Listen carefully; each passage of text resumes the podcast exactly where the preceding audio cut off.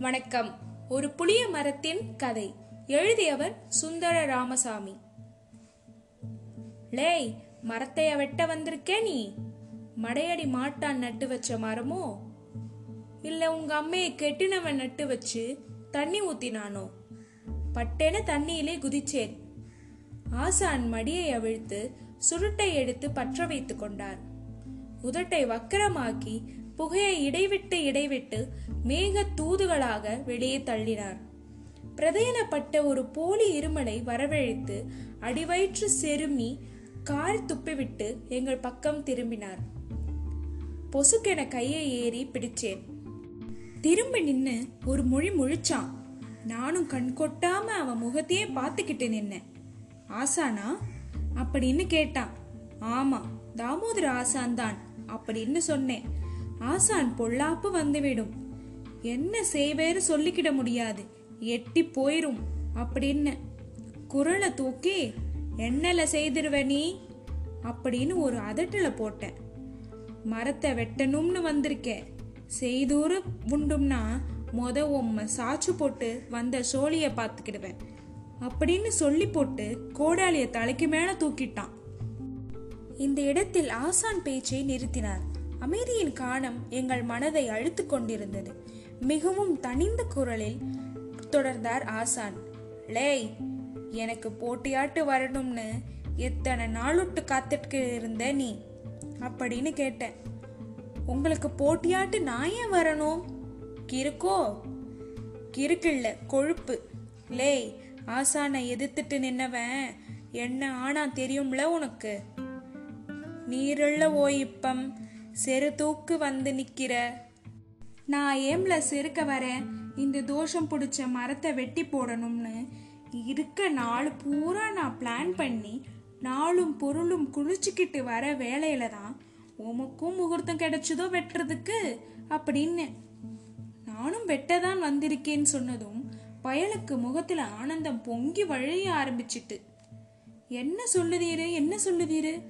அப்படின்னு மாறி மாறி கேட்டான். திரும்ப ஒரு மட்டம் சொல்லணுமோ? காது பொத்தா போச்சோலை அப்படின்னு கத்தினேன்.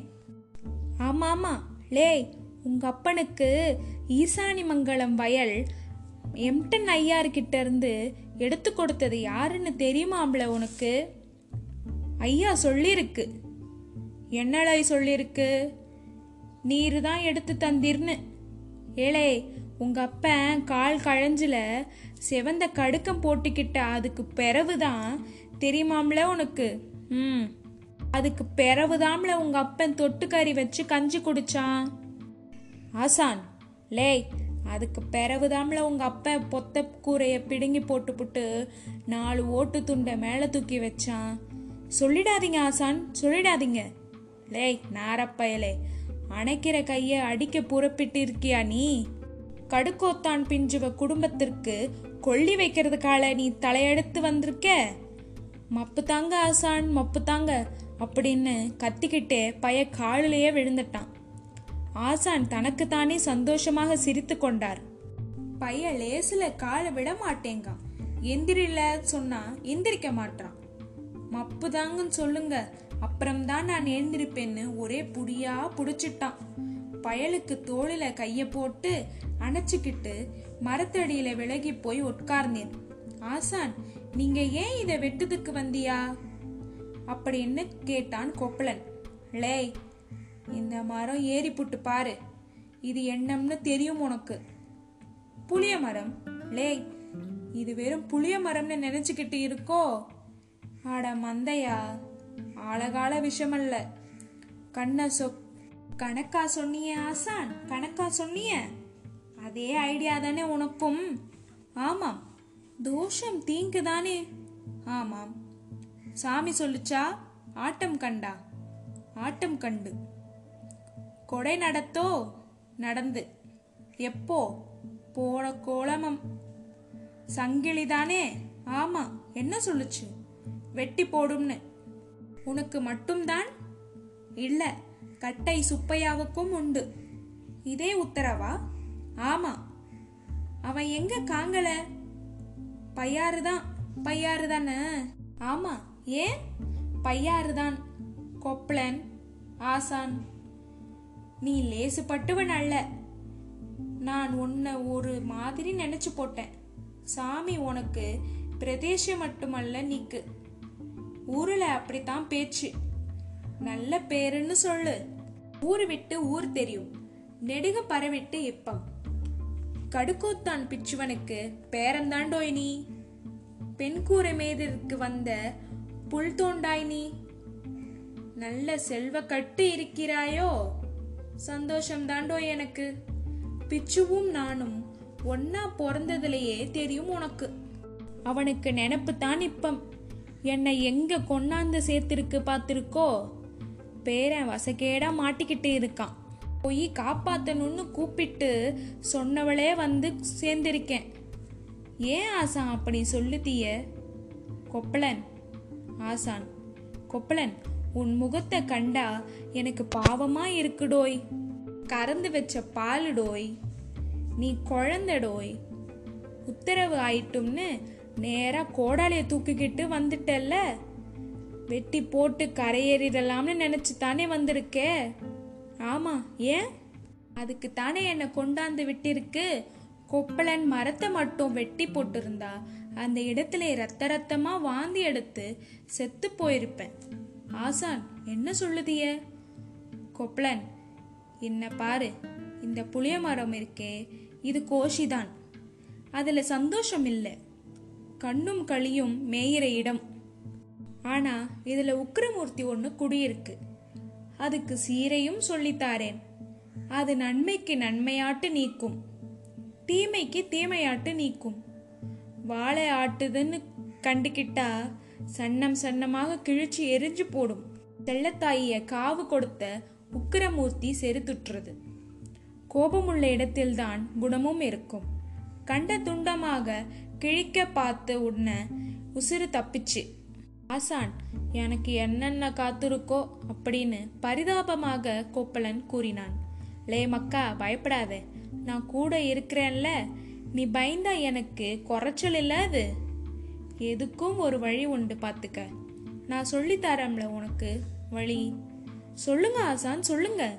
இப்பம் நான் தர்ம சங்கடமான நிழல மாட்டிக்கிட்டோம்.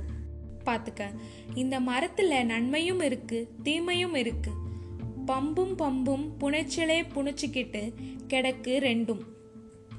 ஒன்னிலிருந்து ஒன்று எதம்மா பிரிச்சு போடணும்? அமிச்சு பச்சையும் பாலையும் தண்ணியையும் பிரிக்கிறது போல. ஆனா ஒன்று மட்டும் சொல்லுதேன். இந்த மரத்தை பயந்து இப்படியே விட்டு புட்டு போனோம்னா தொலைஞ்சோம். குறைப்படுத்தி போடணும் இத. சமைஞ்சு கல்யாணத்துக்கு ரெடியா நிக்கிற குட்டிக்கு மூக்க ஒட்ட நறுக்கிறது போல குறைப்படுத்தி போடணும் இத. நீர் சொல்லுது போலயே செய்தேன். கொப்ளன் ஒன்று செய். அந்த பாவி நந்துக்கிட்டு செத்தாலே அந்த கொம்பை வெட்டி எரிஞ்சு போடு. சவத்தை குறைப்படுத்தி போடு. ஒழியட்டும் மூதி. அப்படின்னு கால் மணி நேரம் கழியல. கிளை ஒன்று முறிஞ்சி கீழே விழுந்தது. ரெண்டு பேர் மட்டும் அதை தூக்கி தண்ணியில போட்டோம். கிழக்கு வெழுக்கு. இதுக்கு மேலே இங்க நின்னா பொல்லாப்பு. அப்படின்னு சொல்லிக்கிட்டே தண்ணியில குதிச்சான். புறத்தாலே குதிச்சான் அவனும். கரை ஏறினதும் அவன் தெக்க நடந்தான். நான் வடக்க நடந்தேன். இன்னைக்கு மட்டும் நான் கரையுத்தி காரியத்தை முடிக்கலனா புளியமரம் அடியோட சாஞ்சிருக்கும் என்று கதையை முறித்தார் ஆசான் கதையை முடித்த நிமிஷத்திலேயே ஆசானுடைய முகம் பழையபடி கல்லாகி விட்ட மாதிரியும் அந்த நிமிஷத்திலேயே அவருக்கும் எங்களுக்கும் உள்ள பந்தம் அறுபட்டு போன மாதிரியும் எனக்கு தோண்டிற்று இந்த பையன் இவ்வளவு ஆத்திரம் கிட்டு ஏன் வந்தான் மரத்தை வெட்டுறதுக்கு? என்று கேட்டான் பப்பு. என் மனசிலும் குறுகுறு கொண்டிருந்த கேள்வி அது. பப்பு நீ ஒரு குட்டியை கட்டிக்கிடலாம்னு உள்நா பூரா சப்பு கொட்டிக்கிட்டே இருந்தம்னு வை. இவன் செல்லத்தாயியோ ஆமா ஆமா அவளுக்கு மாமன் மகன் தானே இவன்? அக்கம் கெட்ட பயலுக்கு கொடுத்து வைக்கல. மனுஷனை அடிச்சா கேஸ் உண்டும். மாட்டை அடிச்சா உடையக்காரன் கேட்பான். வாய் பேசா அனாதையாய் நிக்கே ஒரு மரம். அதை தீத்து கட்டணும்னு கோடாலிய தூக்கிக்கிட்டு புறப்பட்டான். இந்த விஷயத்தை முதல்ல சொல்லி போட்டா என்னவாம்? என்று கேட்டான் திருவழி சரிதான்லே எப்பம் சொன்னா என்ன? என்று கேட்டுக்கொண்டே துண்டை சுருட்டி தலைமாட்டில் வைத்துவிட்டு படுத்தார் ஆசான். ஆனா ஒண்ணு மட்டும் சொல்லித்தான் ஆகணும். அன்னைக்கு ஆசானுக்கு ஐடியா இல்லாட்டி மரம் வேரோட சாஞ்சிருக்கும் என்று சேசாப்பு சொன்னான். இந்த பாராட்டை பெற்றுக்கொண்ட பாவனையே ஆசான் முகத்திலிருந்து மீளவில்லை. அவர் கண்களை மூடிவிட்டார். நாங்கள் சேசாப்புவிடம் விடை கொண்டு புறப்பட்டோம். ஆசான் சொன்ன கதையை பற்றி சிந்தித்தபடியே அன்று நான் வீடு திரும்பினேன். ஒரு கிளை இழந்து தன்னை காப்பாற்றிக் கொண்டது புளியமரம். மிகவும் நல்ல விஷயம் அது. பைத்தியம் என்பதும் ஒருவன் தன் அறிவை இழந்து தன்னை காப்பாற்றிக் கொண்டாதான் விளைவுதானே? இழப்பதற்கு பள்ளிக்கு வாழும் பெண்ணுக்கு கற்பும் மனிதனுக்கு கொள்கையும் கடவுளுக்கு முகமூடியும் உண்டு. இழந்தும் பெற்றும் தான் வாழ வேண்டியிருக்கு. தொடரும்.